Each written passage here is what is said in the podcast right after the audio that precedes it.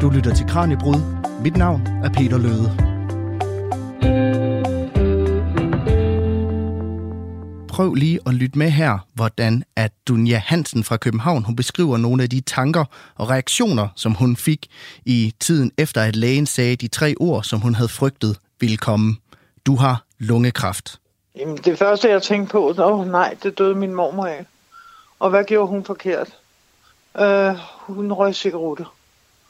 Øh, hun røg så to cigaretter om ugen eller sådan noget, øh, så jeg tænkte, det kan ikke være det. Men jeg ryger cigaretter, øh, og det har jeg gjort i mange år, og så tænker jeg, åh, oh, det er de forbandede cigaretter, der har taget livet af mig. Og her beskriver Dunja altså, hvordan hun sad tilbage med lidt en følelse af skam, og en følelse af, at hun måske egentlig lidt selv var skyld i sin sygdom, fordi hun altså røg cigaretter. Du lytter til Kranjebrud, det daglige videnskabsprogram her på Radio 4, og i dag der undersøger vi nemlig et spørgsmål, som langt de fleste af os, der har haft kraft ind på livet, nok har stået med. Hvorfor Hvorfor det lige mig? Hvorfor det lige min mor? Hvorfor det lige min far eller min kære, der er blevet ramt? Og er der noget, vi kunne have gjort for at undgå det? Og for at besvare det spørgsmål, så er vi nødt til at forstå kraftens mange årsager, og også forstå, at det til dels er et lotteri, hvor det i 6 ud af 10 krafttilfælde er ude af vores hænder, hvorvidt vi får kraft eller ej. Alt det her, det kan du blive klogere på i dagens program, hvor vi undersøger de dybere dynamikker bag kraften, og hvor meget du selv kan påvirke sandsynligheden for at udvikle kraft. Velkommen til Kranjebrud. Lytter til Radio 4. For faktorer som livsstil og miljø kan kun forklare 4 ud af 10 krafttilfælde. Og i de resterende 6 tilfælde, der er det altså helt andre faktorer, der er på spil.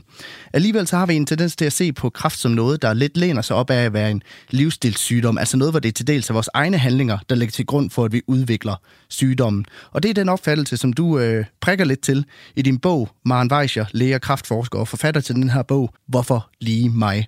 Hvad var det, der inspirerede dig til at skrive den her bog? Jamen det, der, det, der inspirerede mig, det var, at kræft er en af de almindeligste sygdomme, vi har. Altså, vi har alle sammen et forhold til kræft. Vi kender alle sammen nogen, der har haft kræft. Enten i vores familie, vores omgangskreds, på vores arbejdsplads, eller måske os, os selv. Ikke? Og alligevel er det en af de sygdomme, som vi forstår allermindst. Der er mange spekulationer om kræft. Øh, der er mange myter om kræft. Og jeg tænkte, at det kunne egentlig være rart, hvis vi havde en bog på dansk, der fortalte os, hvad kræft var, og hvorfor vi får kræft. For det er jo lidt mere kompliceret, end at coronavirusen giver os coronainfluenza. Og det her spørgsmål med, hvorfor mig, altså hvor meget fylder det hos nogle af de øh, kraftpatienter, du, du selv taler med?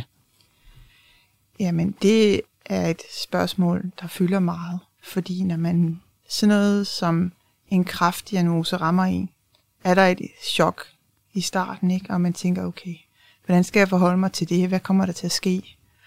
Og når det chok så lige har lagt sig lidt, så begynder man jo at tænke over, hvorfor, hvorfor har jeg fået kræft? Hvad er det, jeg har gjort forkert?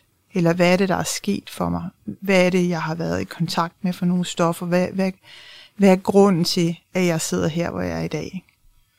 Og det vil man jo gerne vide, selvfølgelig vil man gerne vide det.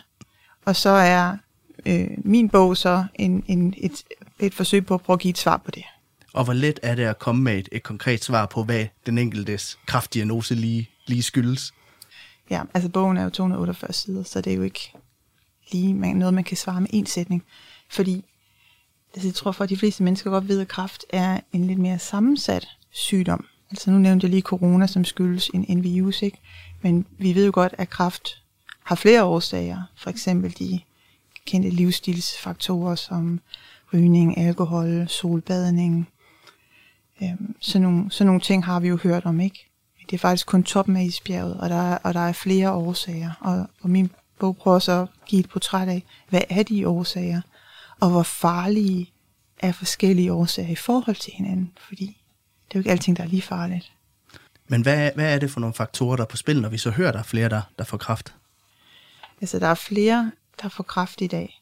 Selvfølgelig vi er flere mennesker, og vi lever længere, og vi lever et sundere liv, som betyder, at vi er højere. De fleste kan nok sige, at jeg er højere end mine forældre, jeg er højere end mine bedsteforældre.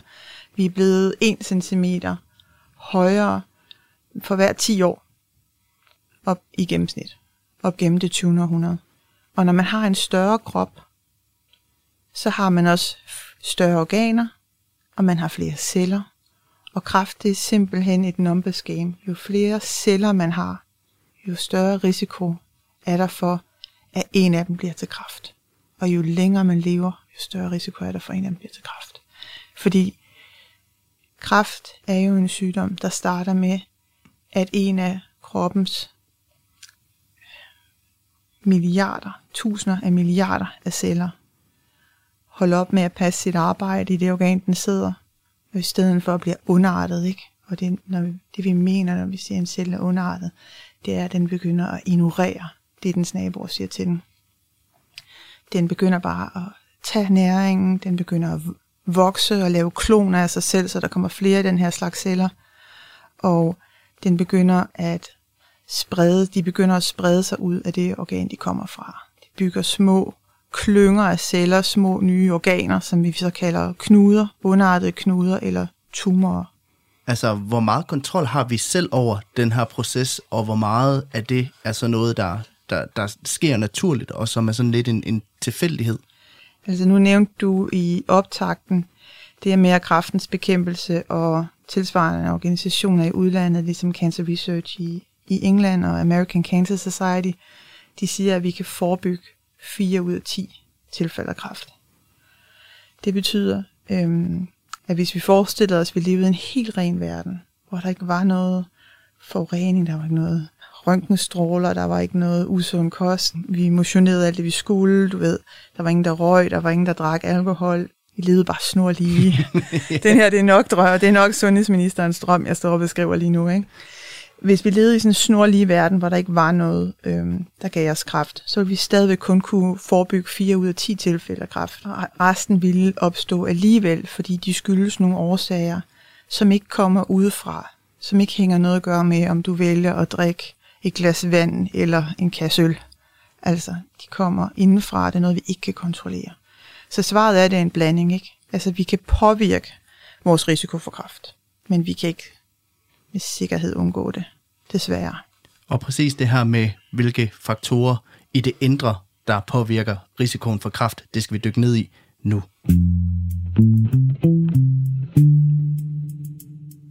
Det er kun 4 ud af 10 krafttilfælde, der direkte kan tilskrives din livsstil eller dine vaner. For som vi hørte før, så skyldes de seks andre tilfælde altså faktorer, som vi ikke selv har direkte indflydelse på nogle ændringer og ting, der sker inde i os. Og måske kender mange af jer derude en person, der har rådet i 50 år uden at være i nærheden af at udvikle lungekræft. Men omvendt kender du måske også en person, der har fået lungekræft uden nogensinde at have været i nærheden af en cigaret. Og det er præcis det her lotteri, som vi behandler i dag i Kranjebrud her på Radio 4, hvor vi altså ser nærmere på de faktorer, der påvirker, hvorvidt vi udvikler kraft eller ej. I studiet har fået besøg af Maren Weischer, der er læge og kraftforsker og aktuel med bogen Hvorfor lige mig, der netop ser nærmere på de bagvedliggende årsager til, at nogen får kraft og andre ikke gør. Og lad os starte med lige at få på plads, hvad er det, der sker, når man får kraft, Maren? Kraft er en sygdom, der starter i en af kroppens 1000 milliarder af celler. Du har nogle celler i mavesækken, der tager sig af at fordøje maven. Du har nogle celler i øjet, der tager sig af at fange farverne og lys og skygge. Og du har nogle celler i øret, der tager sig af at høre. Og det, der styrer cellerne, det, der styrer, hvad den normale celle gør, det er dens DNA. Så du har den her celle, og inden i den celle er der et rum, vi kalder cellekernen, og der ligger noget DNA. Det er instruktionsbogen, der fortæller cellen, hvordan den skal opføre sig. Hvis det og det sker, så skal du gøre det og det. Hvis det og det sker, så skal du gøre det og det. Problemet for cellerne er, at det DNA, vi har, det er ikke uforgængeligt. Det ligger ikke låst inde i en bankboks. Det ligger bare inde i cellekernen, og det bliver udsat for forskellige stoffer, der naturligvis er i cellen, eller kommer ind, fordi man øh, får indåndet noget, eller drukket noget, spist noget, kommer ind i kroppen. Og det påvirker DNA'et, og det kan skade DNA'et. Og det, der næsten er fællesnævneren for alle de kraftfremkaldende stoffer, der kommer af forskellige årsager, er, at det er nogle stoffer, der kan gå ind og sætte sig på DNA'et, eller reagere kemisk med DNA'et på en eller anden måde, interagere med det, rige en lille smule i de der instrukser, ikke? Øh, sætte nogle fedtfingre på nogle af øh, instrukserne, så cellen ikke længere kan læse dem rigtigt. Og så er cellen sådan lidt nidkær, den prøver at holde det her DNA i sine instrukser i orden, og så den kommer ind for at prøve ligesom at feje op og vaske graffitien af og, og rense op og sådan noget, og, og male med væggen fin igen. Og der går det altså nogle gange galt. Reparationen bliver ikke lavet 100%, så DNA'et pludselig går for at ændre sig, så de instrukser, der var, ændrer sig en lille smule til at blive noget andet. Det er et problem, fordi de instrukser styrer cellen, så hvis de ændrer sig, så kan cellen begynde at lave noget andet. Og det er roden til kraft. Det er en normal celle, bliver til en kraftcelle, ikke på en dag eller på en uge, men lige så langsomt ved at den får flere og flere skader, der ikke bliver fikset rigtigt. Det giver nogle ændringer, det er det, man kalder mutationer. Det ændrer cellens opførsel, og hvis cellen så er lidt uheldig og får den forkerte kombination af mutationer, så er det der, den kan blive til kræft. Så du kan have en meget lille ændring, der kan gøre en meget stor forskel, så cellen pludselig finder ud af, okay, nu er det fint for mig, jeg behøver ikke respektere mine naboer, jeg behøver ikke holde igen, jeg kan lave alle de kloner, jeg vil. Hvis jeg bliver træt af at bo i mavesækken, så kan jeg flytte over i knoglemagen. Du ved, så får cellen pludselig en hel masse nye ting, den kan gøre, fordi den får de der mutationer. Og det sker i trin. Det sker ikke på én gang. Altså, de, det, er en, det, er en, det er en meget vigtig ting. Når folk spørger, hvorfor jeg har fået kraft, var det fordi, at jeg skiftede job i vinters og ikke sov nok, fordi det simpelthen var så hårdt? Var det fordi, jeg gennemgik en skilsmisse? Var det fordi, at øh, jeg ikke fik motioneret, fordi jeg havde en depression? Eller var det fordi, at jeg har spist dårligt i den og den forbindelse? Så svarede nej, fordi langt de fleste vedkommende en meget langsom sygdom, der er årtier om at udvikle sig. Og det er mutationer, der samles over en overræk, og så pludselig er der nok til at bæret flyde over og sende sig bliver en kraftcelle. Hvis man skal kigge på, hvilke faktorer, der fører til kræft, så i din bog deler du det lidt op i nogle faktorer, der er indre, og nogle, der er ydre. Og jeg tænker, vi kan prøve at udfolde nogle af de indre til at starte med. Der er jo det her med antallet af celledelinger, der er rimelig afgørende i forhold til, om man udvikler kraft eller ej. I hvert fald afgørende for risikoen. Hvorfor det er afgørende? Altså, en af de mest interessante ting, som jeg selv har gået og tænkt over de sidste 20 år, det er, hvorfor er nogle kraftformer virkelig almindelige, og hvorfor er nogle virkelig sjældne. Næsten alle kender nogen, eller har hørt om nogen, der for eksempel har haft brystkræft. Den rammer flere tusind kvinder hver år, ikke? Der er jo ikke nogen, der har hørt, eller der er meget få, der har hørt om en, der havde kræft i tungen eller kræft i øret. Der er meget stor forskel, hvor kræftsygdommene rammer hen. Altså kræft i tyktarmen, kræft i prostata og brystet og kræft i lungerne, det er de store sygdomme. Og øh, der er nogle forskere, der hedder Christian Tomasetti og Bert Fogelstein, som øh, er nogle fantastiske øh, kræftforskere fra John Hopkins i øh, USA. De havde undret sig over, hvordan kan det være, at der er 24 gange så mange amerikanere, der får kræft i tyktarmen, end i tyndtarmen. Og tyktarmen og tyndtarmen, det er bare to rør, der sidder i forlængelse af hinanden, der går mellem mavesækken og øh, lumsen.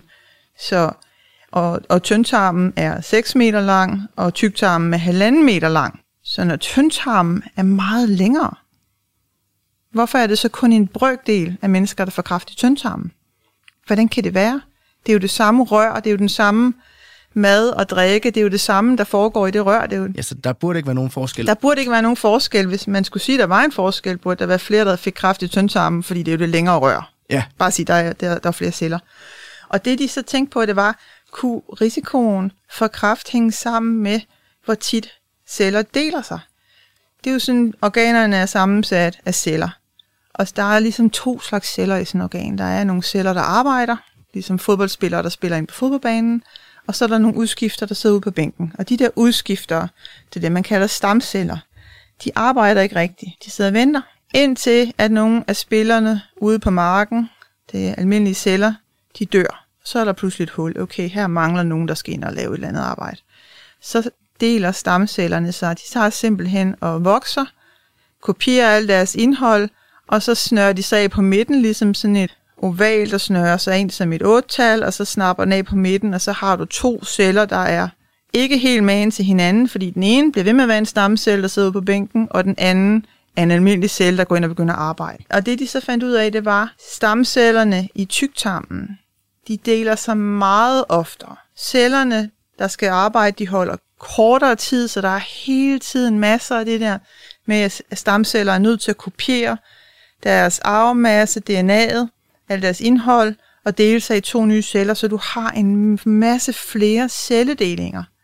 Og hver gang du har de celledelinger, så har du altså en instruks, DNA-instruks på over 3 milliarder basepar, som skal skrives af. Så du kan altså forestille dig, altså, at du sidder der med det med os, der er gamle nok til at huske telefonbogen, ikke? Og du skal skrive den af meget hurtigt, og så kommer der nogle stavefejl. Mm. Det er bare ikke et perfekt system. Og de stavefejl er jo ændringer i instruksen, så den nye celle, der bliver sendt afsted ud, går ud og passer dit arbejde, den er ikke man til den celle, den skal erstatte. Der er en lille smule forskel, ikke? for der er sig de der stavefejl ind. Og jo flere gange celler deler sig, jo flere stavefejl sniger sig ind. Sniger sig ind ikke? Og det øh, Christian Thomas Sedi og Bert Fogelstein, de kunne se, det var, at der var en meget stærk sammenhæng mellem de væv, der har mange celledelinger, og de væv, der er meget udsat for at få kræft. Og når mænd for eksempel har større risiko for kræft end kvinder, mm. og det er jo ikke bare i Danmark, det er jo også i Japan og Bangladesh og Peru, det er i hele verden, så er det jo fordi mænd typisk er lidt højere end kvinder, lidt større, alle deres organer er en lille smule større, ikke? de har lidt flere celler. Så der er, simpelthen, der er flere celledelinger. Det er simpelthen den afgørende faktor. det er simpelthen den afgørende faktor. Ikke? Og det er jo altså også, nu er, jeg, nu er jeg selv 1,80 meter, så det er jo ikke så godt for mig, fordi hvis du også er en høj kvinde, så er du også en højere risiko, end hvis du var en lavere. En anden faktor, som du nævnte over for mig, det var øh, vand. Ja. hva, hva, hvilken rolle spiller vand i, i, i risikoen for at få kræft?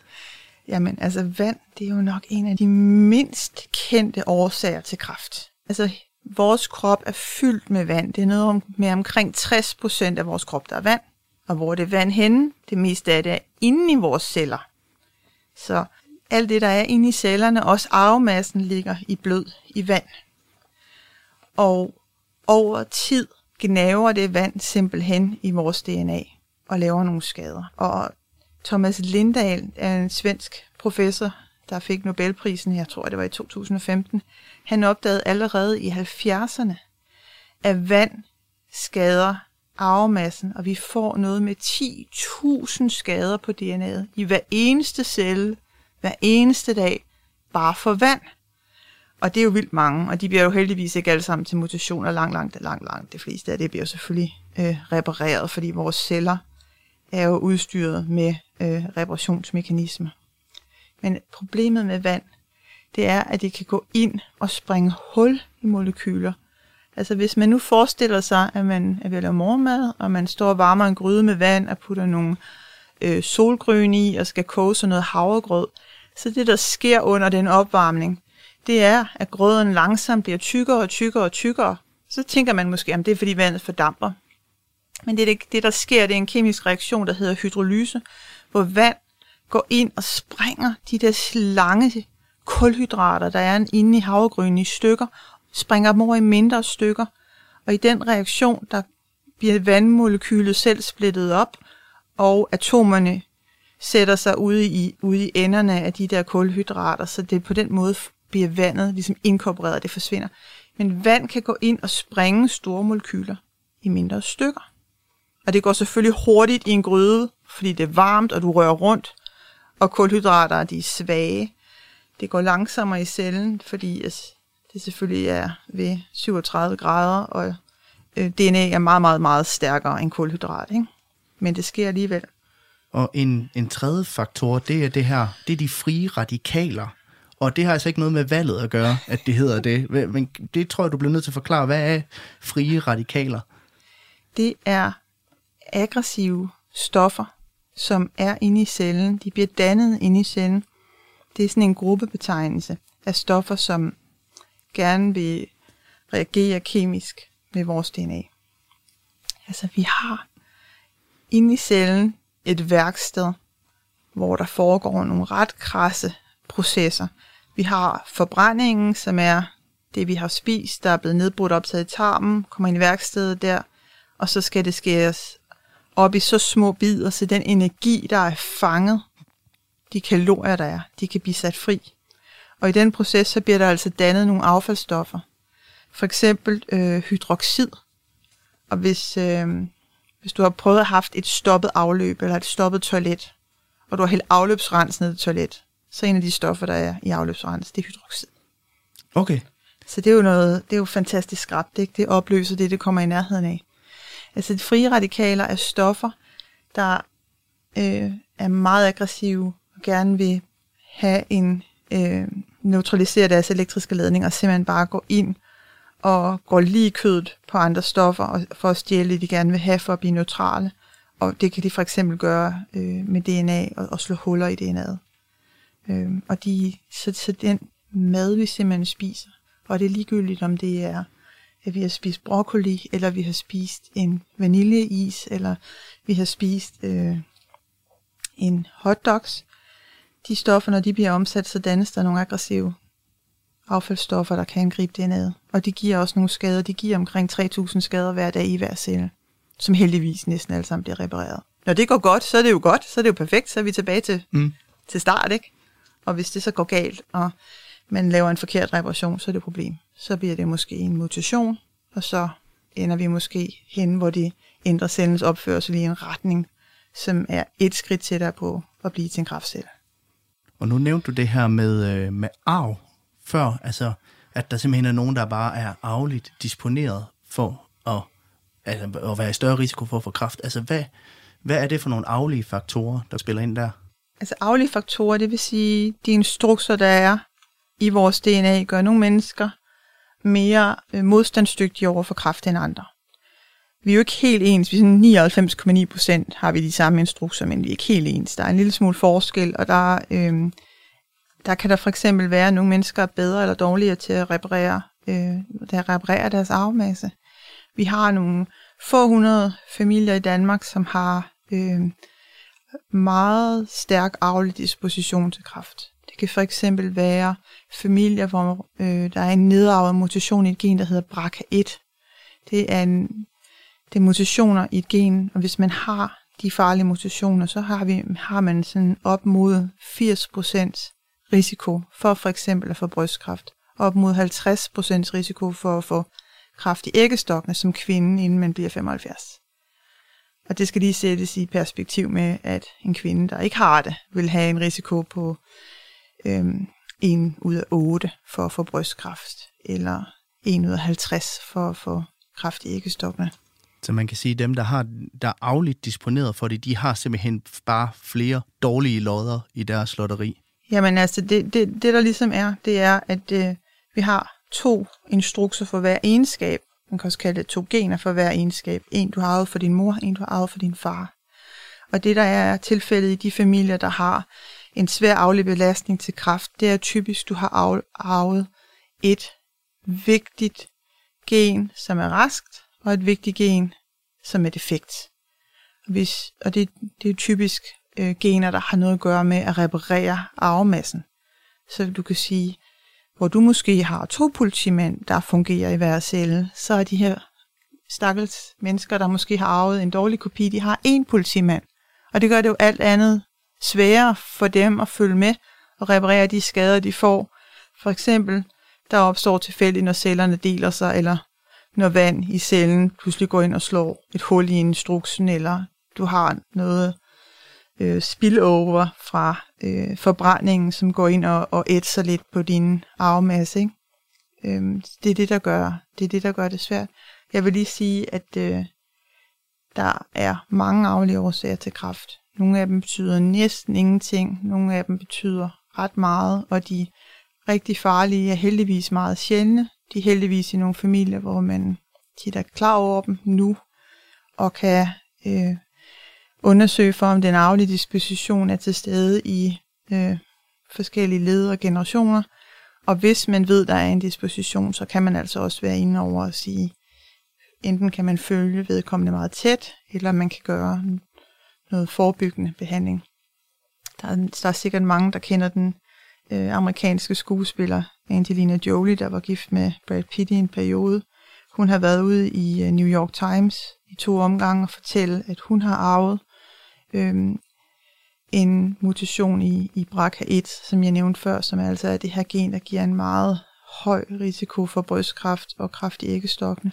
Og, og i samråd med hendes læger har hun valgt at få fjernet hendes mælkekirtler i brysten og æggestokkene, simpelthen for at komme ud over den risiko. Og det er jo selvfølgelig det mest drastiske valg, og det er jo ikke rigtigt for alle, men det er jo rigtigt for nogen.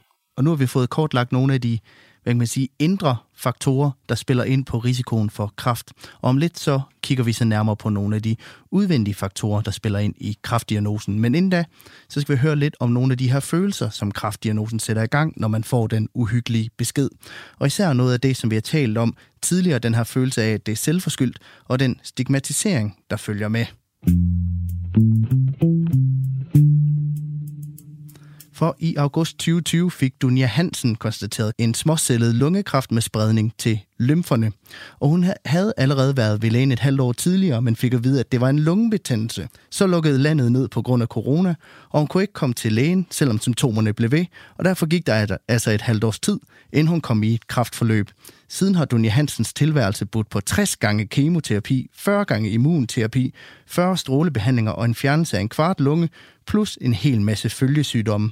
Og hun fortæller, at tankerne fløj i retning af hendes bedstemor, da hun fik diagnosen for halvandet år siden. Jamen, det første, jeg tænkte på, åh oh, nej, det døde min mormor af. Og hvad gjorde hun forkert? Øh, hun røg cigaretter. Øh, hun røg så to cigaretter om ugen eller sådan noget, øh, så jeg tænkte, det kan ikke være det. Men jeg ryger cigaretter, øh, og det har jeg gjort i mange år, og så tænker jeg, åh, oh, det er de forbandede cigaretter, der har taget livet af mig. Øh, Ja, altså, og jeg tænkte bare, øh, skal jeg nu gå og slå mig selv oven i hovedet med det resten af livet? Og så besluttede jeg mig for, at det vil jeg ikke. Fordi der er folk, der er for tykke, der er folk, der er for tynde, der er folk, der drikker, der er folk, der ikke drikker. Og jeg ryger, og så er der ikke ryger, ikke? Altså, så jeg tænkte bare, ved du hvad, det er det, jeg har gjort. Det er den last, jeg har haft. Øhm, og det, det var da svært at erkende, at det var rygning. Men sådan var det. Er der nogen, der har, der har hjulpet dig altså til den erkendelse, eller noget i forløbet, Nej, der har gjort det er mig selv. Øh, tværtimod, øh, altså kræftens bekæmpelse har jo været inde over mig, øh, og har prøvet på at få mig til at holde op med at ryge. Det er ikke lykkes. Altså, det, det er simpelthen ikke lykkes. Jeg, jeg kan ikke finde ud af Jeg kan ikke finde ud af at holde op. Øh, og der er mange fordomme. Ah, men nu har du fået en chance til at uha, og hvordan kan du tillade dig at ryge videre, og så siger man, ved du hvad, du spiser stadigvæk for meget. Øh, og du har fået en fedtoperation. Du drikker for meget. Du har været igennem, jeg ved ikke hvor mange afvendinger. Du tager narko. Og, altså, folk har så mange fordomme, når det ikke handler om dem selv.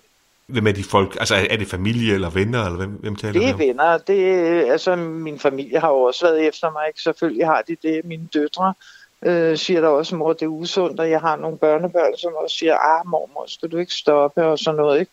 Og jeg prøver, jeg har sat mit forbrug væsentligt ned. Men der er mange fordomme omkring alt det her, ikke? Øh, med, når du får kræft. Og nogle gange er det ens egen skyld, tænker man, og nogle gange så er det ikke. Altså, jeg ved jo ikke, om man får øh, kraft af at ryge i brystet, eller prostatakræft og, og sådan nogle ting. Jeg ved, at det skader ens lunger. Øh, men altså, ja, hvad pokker, det har været min last, ikke? Men når familie og venner nævner det der med, at du for eksempel bør lade være med at ryge, tænker du det som en bebrejdelse, eller er det et forsøg på at hjælpe dig? Nogen har hjulpet mig, og nogen forsøger at hjælpe mig, men der har sandelig også været bebrejdelse, øh, hvor jeg har, jeg har mistet en veninde på grund af det her. Altså, det har gjort ondt. Det har virkelig gjort ondt, øh, men der er ikke noget, jeg ved. Er det noget, du har talt med, med andre kraftramte om? Øh, ikke rigtigt, nej, fordi øh, under min kræftsygdom, da jeg var tilknyttet kræftens bekæmpelse, der var jo corona, så der var jo lukket. Alle vegne var der lukket. Jeg kunne ikke gå nogen steder hen. Jeg kunne sidde derhjemme øh, og, og snakke med mig selv og min kæreste. Ikke? Altså, det var det, jeg kunne. Øh, og så selvfølgelig med mine venner og bekendte og sådan nogle ting. Og så er, ikke? Men altså, de fleste har jo ikke bebrejdet mig noget. Men nej, jeg har ikke haft nogen at snakke med om det. Der var ringet ind fra kraftens bekæmpelse en gang mellem og spurgte om, hvordan det gik. Om jeg havde spist de der tykkegummier og sådan nogle ting. Og så det havde jeg jo, og plaster på. Og, altså, hvis man skal holde op med at ryge, så er jeg sikker på, at det der plaster skal sidde foran munden. Men er det noget, du har savnet, sådan, altså erfaringsudveksling om den slags emner? Ja, det har jeg. Tænker du altså på sådan noget med, altså, at det er uretfærdigt, at det er blevet sådan? Ja, altså selvfølgelig går man med den tanke, øh, men uretfærdigt for hvem? Altså jeg tænker, der er jo så mange, der får den her møg-diagnose. Ikke? Altså lungekræft er jo en af de øh, hyppigst årsager til kræft i Danmark. Det er lungekræft nu. Så det er lige så uretfærdigt for alle de andre, som det er for dig, tænker du? Ja, selvfølgelig er det det. Og trods sygdommen og de mange behandlinger er Dunja Hansen meget aktiv, blandt andet som bestyrelsesmedlem i Patientforeningen for lungekancer. Og Maren, hvis man sætter det sådan lidt på spidsen, er der så ikke også lidt noget om, at man er lidt selv ude om det, hvis man ryger og får lungekræft? Altså nu, nu er lungekræft den kræftsygdom, der har den aller stærkeste sammenhæng med livsstil. Så hvis vi, hvis vi kigger på en, en gruppe af, af 100 mænd og kvinder med lungekræft, så vil mange af dem have fået sygdommen på grund af, at de har røget eller været udsat for passiv rygning. Men hvis vi tager en enkelt person ud som Dunja, så kan man jo ikke stå og sige, jeg ved med sikkerhed, at du har fået det på grund af røget. For der er jo altså også andre årsager. Vi ved for eksempel, at radon i undergrunden er den næsthyppigste årsag til, til lungekræft. Der er asbest nu. Jeg ved ikke, hvor gammel Dunja er, men i tidligere tider at der har også været mere asbest i hjemmet. Vi ved, jeg ved ikke, hvad hun har arbejdet med. Så der, der, er forskellige, der kan være forskellige andre årsager. Og så skal vi altså huske, at 35 procent af de mutationer, der fører til, til lungekræft, de kommer af indre årsager. Så vi ved ikke, hvad det præcis i hendes tilfælde, der har fået bæret til at flyde over. Du lytter til Radio 4. I dag i Kranjebrud, der ser vi nærmere på en sygdom, der rammer godt hver tredje dansker, inden de fylder 75, og som to ud af tre danskere på et tidspunkt i deres liv bliver pårørende til. Det handler nemlig om kraft. Og i dagens program, der forsøger vi at forklare, hvorfor nogle personer udvikler kraft, og hvorfor at andre går fri. Og vi har lært tidligere i programmet, at i 6 ud af 10 krafttilfælde, så er det ikke et livsstil eller miljømæssige faktorer, der direkte kan forklare, hvorfor du har fået kraft. Faktisk så er det i langt højere grad indre faktorer som celledelinger og vand, der er skurken. Og lad os prøve at tage den anden kasket på at kigge på nogle af de livsstils- og miljømæssige valg, som vi træffer, der så påvirker risikoen for, at vi udvikler kraft i de her resterende 4 ud af 10 tilfælde. Det, som du tidligere beskrev som ydre faktorer, Maren. Det er jo faktorer som vægt, rygning osv. Altså, hvor meget betyder så noget som vægten i, hvorvidt man udvikler kraft? Altså, overvægt er den næst vigtigste årsag til kraft, som vi selv kan påvirke. Kommer ind på andenpladsen efter tobak. Og hver gang vi har 100 mennesker, der har fået kraft, så ved vi, at overvægt for mange kilo på sidebenene der har spillet, øh, haft en finger med i spillet på seks af dem. Så det er, det er en del. Så overvægt er den næstvigtigste årsag lige nu, og når vi kigger en, to generationer frem, så tror jeg, at det kommer til at være den vigtigste årsag. Simpelthen fordi vi bliver tykkere, og der er færre, der ryger. Men hvordan hænger overvægt og kraft sammen?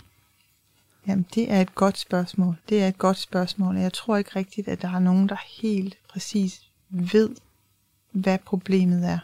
Der er øh, en teori, som går ud på, at øh, overvægt øger ligesom inflammationen i kroppen. Du kan sige sådan en sætter gang i en betændelsestilstand, ikke mod en bakterie eller en virus eller en splint i fingeren, men sådan en generel lav betændelsestilstand af nogle af de stoffer, stresser cellerne. Og den anden tanke er også, at, at overvægten påvirker nogle af hormonerne, som så øh, kroppens hormoner, for eksempel øh, østrogen hos kvinder, der kan give noget kraft. Og så kan man sige, at hvis man er overvægtig, så har man en større krop, og man har større organer, der skal tage sig af den større krop, så du har flere celler.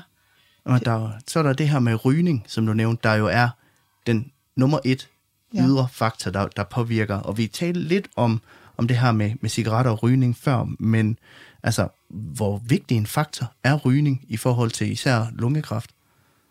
Jamen, det er jo, det er jo den ledende årsag til lungekræft. Og hvis man skal sige, hvad skal vi gøre som samfund for at færre for kraft, så er det selvfølgelig at se noget på, hvordan sørger vi for at færre unge kommer i gang med tobak. Altså lige nu er det jo hver fjerde, der stadigvæk ryger.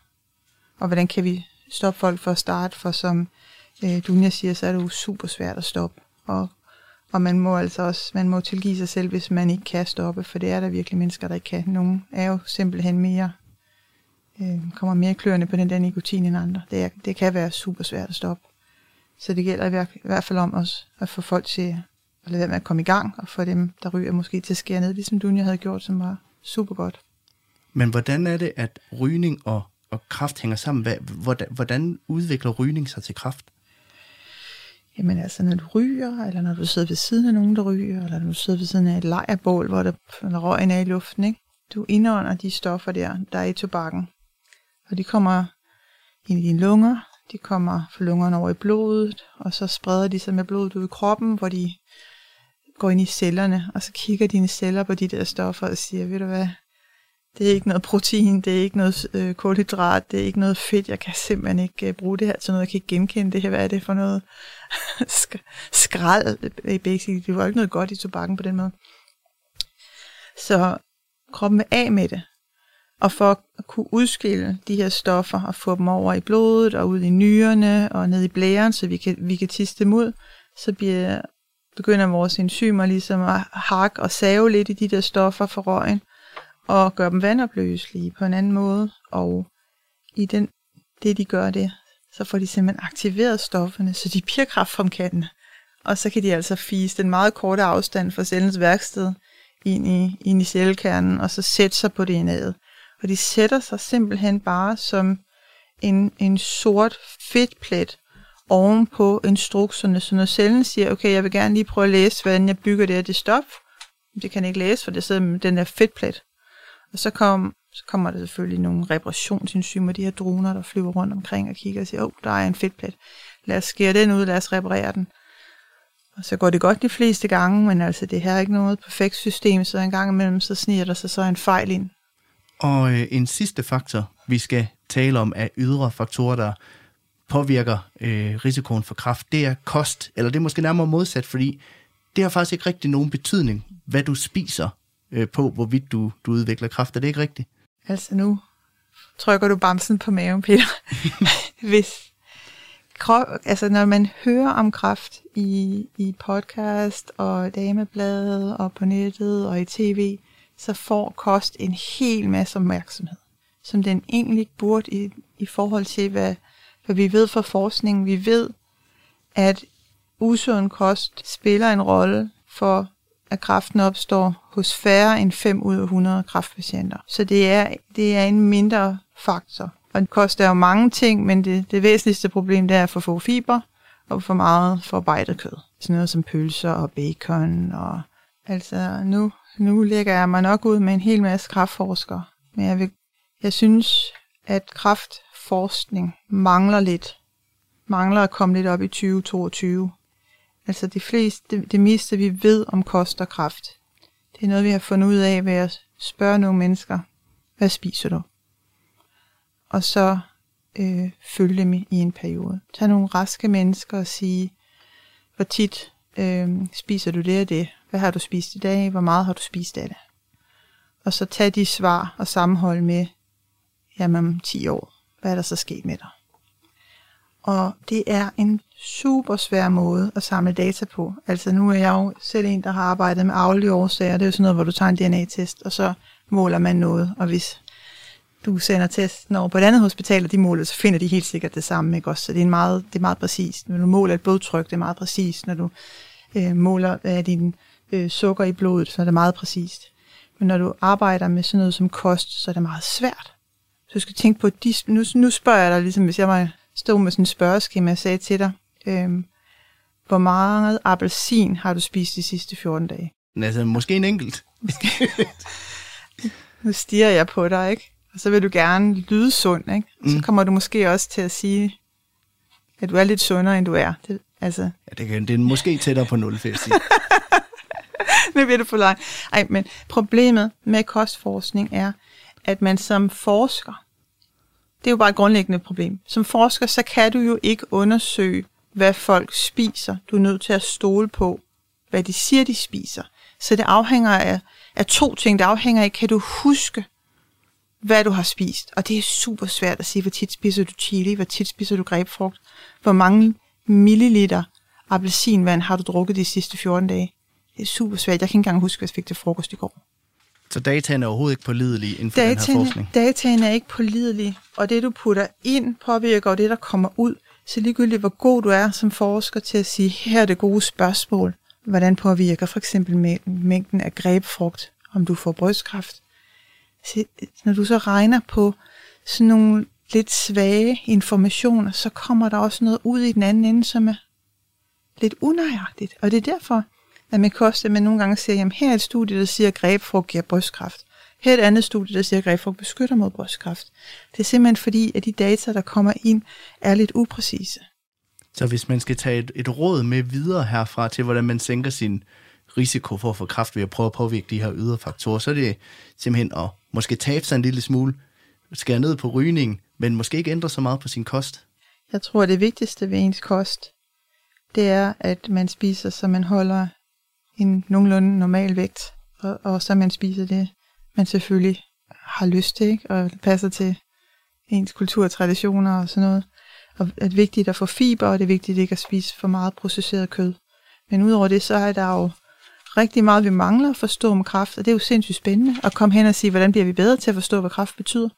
Det er så sammensat. Du skal forestille dig, jamen her, her har vi noget broccoli, her har vi en agurk her med nogle forskellige ting.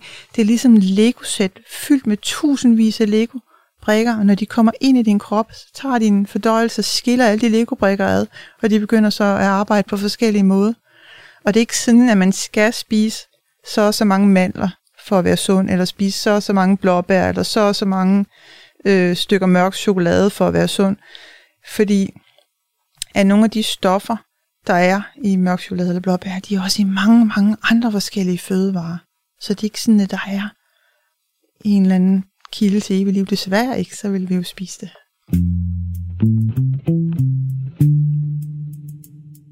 Og lad os prøve at høre lidt fra en af dem, der hver dag gør en forskel ved at hjælpe kraftpatienter gennem nogle af de spørgsmål, der bider sig sammen med diagnosen. Og hvor det her spørgsmål, hvorfor mig, altså fylder rigtig meget. Ifølge psykologen Maren Moltsen, der er ansat ved kraftrådgivning i Aalborg, er det en almindelig reaktion at prøve at finde en forklaring på, hvorfor kraften lige netop skulle ramme en selv. Nogle ærger sig over at have levet usundt, andre føler sig uretmæssigt behandlet, fordi de netop har ført en sund livsstil. I klippet, vi skal høre nu, der taler min kollega Tine Brink Hansen med Maren Moltsen om, hvorfor nogle kraftramte i større grad bebrejder sig selv for deres sygdom. Herunder kommer hun også ind på, om vi overhovedet kan tale om retfærdighed, når det kommer til kraft der er jo den der lille dimension ved, når det er lungekræft, at, øh, at der er selvfølgelig mange, der kan få det, fordi de har været rygere. Så det er den, der, der er lidt sådan en, en holdning omkring det, at det er lidt folks egen skyld, ikke? Øh, og hvor de også selv kan, kan tænke, at det er også selv ud om. Øh, så, så der er sådan en tendens til, at, at lungekræft nogle gange lige er lidt mere ydmyge end, øh, end, end andre kræftpatienter. Øh, og og øh, måske også nogle gange kan, gå som have lidt dårlig samvittighed. Øh, og hvor kan man sige, omvendt, så er der jo, der er jo også dem, som aldrig nogensinde har røget, og som også får lungekræft. De kan også nogle gange kan opleve, at omgivelserne, de jo så også kan sådan, måske ikke, de føler ikke helt for den samme sådan forståelse, som de måske kunne have fået, fordi jamen, det er jo lungekræft, og det er de jo, det er de jo selv ude om. Øh, så det er både den der, hvordan er det omgivelserne opfatter en, hvordan er det, jeg tror omgivelserne de opfatter mig, og hvordan er det, jeg selv tænker om, at, øh, at jeg har, nu har fået den her lungekræft. Hvordan rådgiver man så de her mennesker med kræft, der har den her selvbebrejdelse, og det er deres egen skyld? Hvad, hvad siger du til dem? Det, det kan selvfølgelig variere lidt fra, fra menneske til menneske, men, men som udgangspunkt, så, så går vi også ind og nogle gange forholder os meget til, øh, til, til, til fakta øh, i forhold til, øh, hvad, hvad, hvad er der af risiko, der, der har gået forud for det her. Øh, men øh, vi snakker også tit omkring det der med retfærdighed. Og det der med retfærdigheden, det er jo, det er jo noget, som, som mange kan, kan, kan bakse med, både kan man sige, til den ene og den anden side, kan man sige, dem der, hvor, hvor der ikke lige er nogen risikofaktorer som, som rygning, de jo godt kan, kan, kan synes, at det er meget uretfærdigt, at de skal blive ramt, og hvor at, at dem med lungekræften godt tænke, at jamen, det er jo så selv ud om, det må jo så være, være retfærdigt. Og hvor vi nogle gange kan få nogle gode snakker om det der med retfærdighed, og at det faktisk er meget godt, at det ikke er helt retfærdigt, øh, hvad det er, der sker. Øhm, fordi vi jo alle sammen, det er jo det, alle kender også de der historier med de der 90-årige mennesker, som har røget og drukket hele deres liv, og de bliver aldrig syge. Og så er det dem, der så måske har, har, øh, har røget, øh, men ikke så meget, og som så også bliver, bliver syge. Så, så hvor er logikken i det, og hvad er retfærdigheden i det? Hvem er det, der bliver ramt, og, og hvem bliver, bliver ikke ramt? Men vi laver jo alle sammen nogle ting, som vi ikke burde gøre. Øh, men prøv at tænke, hver gang hvis vi gjorde noget forkert, hvis der så var udbetaling ved kasse 1, det, øh, altså det, det ville jo være retfærdigt, øh, at hvis man gør noget forkert, så, så falder hammeren, og hvis vi ikke gør noget forkert, så falder hammeren ikke. Men, men det, det ville jo ikke være et liv, vi kunne, vi kunne leve i, så ville det jo blive utroligt styret og kontrolleret, øh, hvis man aldrig nogensinde kunne komme til at, og, øh, at gå over frødt, uden at øh, så faldt der en stor bøde, eller der skete noget frygteligt ved det, eller vi kunne aldrig komme til at fortælle en lille bitte hvid løgn, uden at, øh, at der så ville falde en hammer med det samme. Så den der uretfærdighed, der også er i rigtig meget, ja, den, kan, den kan være rigtig svær at rumme, men det kan give nogle gode snakker, når vi snakker om, jamen prøv lige at tænke, hvis det hele det var retfærdigt. Det var faktisk heller ikke til at rumme. Og hvordan reagerer dine øh, brugere så, når du fortæller dem de her ting omkring øh, retfærdighed? Jeg synes nok en, en lettelse og også sit meget et, øh, et, et smil på læben. Øh, vi mennesker, vi vil jo gerne have, at ting er, er, er retfærdigt. Men det er jo, vi vil jo kun have, at det skal være retfærdigt, når det, når det er til vores, vores fordel. Der bliver det også tit godt, det, når vi begynder at tale om retfærdigheden og tingene sådan på det der generelle niveau. Øh, at det ikke handler om den, den enkelte, fordi at vi enkelte mennesker, vi, vi kan gøre meget for, at livet er retfærdigt. Vi kan, have, vi kan styre og kontrollere mange ting i vores liv, men der er også bare rigtig meget, som er ude af vores hænder. Så igen også øh, for, for, for i talesæt og, øh, og tale om de der ting, som er ude af vores hænder, og hvordan er det, vi, vi lever med, at der er noget, der er ude af vores hænder. At øh, så, så, øh, så er der mange, der oplever, at det gør det nemmere, at de kan blive sat lidt fri af deres egne forventninger og, øh, og krav til sig selv og, øh, og hvordan livet det er. Du lytter til Radio 4. I dag i Kranjebrud her på Radio 4, der har vi kigget nærmere på noget af det mest forfærdelige, der kan overgå et menneske, nemlig at få en kraftdiagnose. For i kølvandet på diagnosen, der følger der et forløb af behandling, bekymringer og ikke mindst det store spørgsmål, hvorfor var det lige mig, der skulle få den her diagnose. Og det er altså især det sidste, som vi har forsøgt at besvare i dagens program. Og vi begynder så småt at nå til enden for udsendelsen, men inden vi runder af, så vil jeg gerne lige tale om, hvad man reelt set kan gøre for at forebygge kræften. Min gæst i dag er Maren Weicher, der er læge og kraftforsker og netop har udgivet bogen Hvorfor lige mig? Og nu har vi talt både om indre faktorer, der påvirker ens risiko for at udvikle kræft, og ydre faktorer, som man har lidt mere kontrol over, for eksempel rygning osv. Men i hvor høj grad kan man rent faktisk gøre noget aktivt for at undgå at udvikle kraft, Maren? Jamen, altså, man skal tænke på kraft som, at hver gang man vælger at gøre noget sundt, det er jo så holde vægten, ryge så lidt som muligt, helst ikke ryge, drikke inden for Sundhedsstyrelsens anbefalinger og så videre. Jo mere man kan gøre af den sunde livsstil, jo mere reducerer man ens risiko for kræft. Ikke? Så hvis du har sådan en vægtskål, så flytter du lodderne fra den ene skål over i den anden skål, så chancen for, at, at du slipper, bliver større. Men kan desværre ikke være 100% sikker. Så man kan sige, hvis man gerne vil manipulere oddsene, så handler det egentlig til dels om, at vi også skal reducere mængden af de her udvendige faktorer, som vi diskuterede tidligere i programmet. Ja, fuldstændig rigtigt. Altså, vi har den her, det her vægtskål, hvor hver gang, at vi vil vi ryger, vi drikker for meget, kommer til at spise lidt for meget, så vi bliver overvægtige, bliver solskoldet. Hver gang vi udsætter os selv for nogle af de der risikofaktorer, som vi kender, kender så godt, så lægger vi lidt flere lodder over i den vægtskål, hvor risikoen bliver større. Og så omvendt, hvis, hvis man kan skære ned på sin tobak, eller helt holde op med at ryge, eller lade være med at starte det allerbedste, ikke?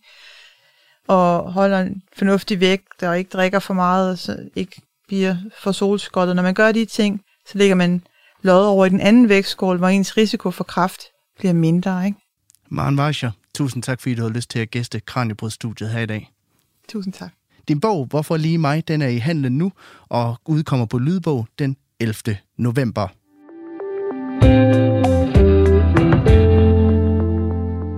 Det bliver alt, hvad vi nåede i den her omgang af Kranjebrud. Med i studiet der havde jeg Maren Weicher, der er læge og kraftforsker og forfatter til bogen Hvorfor lige mig? Hvis du har lyst til mere Kranjebrud, så husk, at vi sender igen i morgen fra 12.10 til kl. 13. Du kan også finde alle de tidligere udsendelser som podcast i Radio 4's app. Den kan du hente i både App Store og på Google Play. Programmet er produceret af Videnslyd for Radio 4.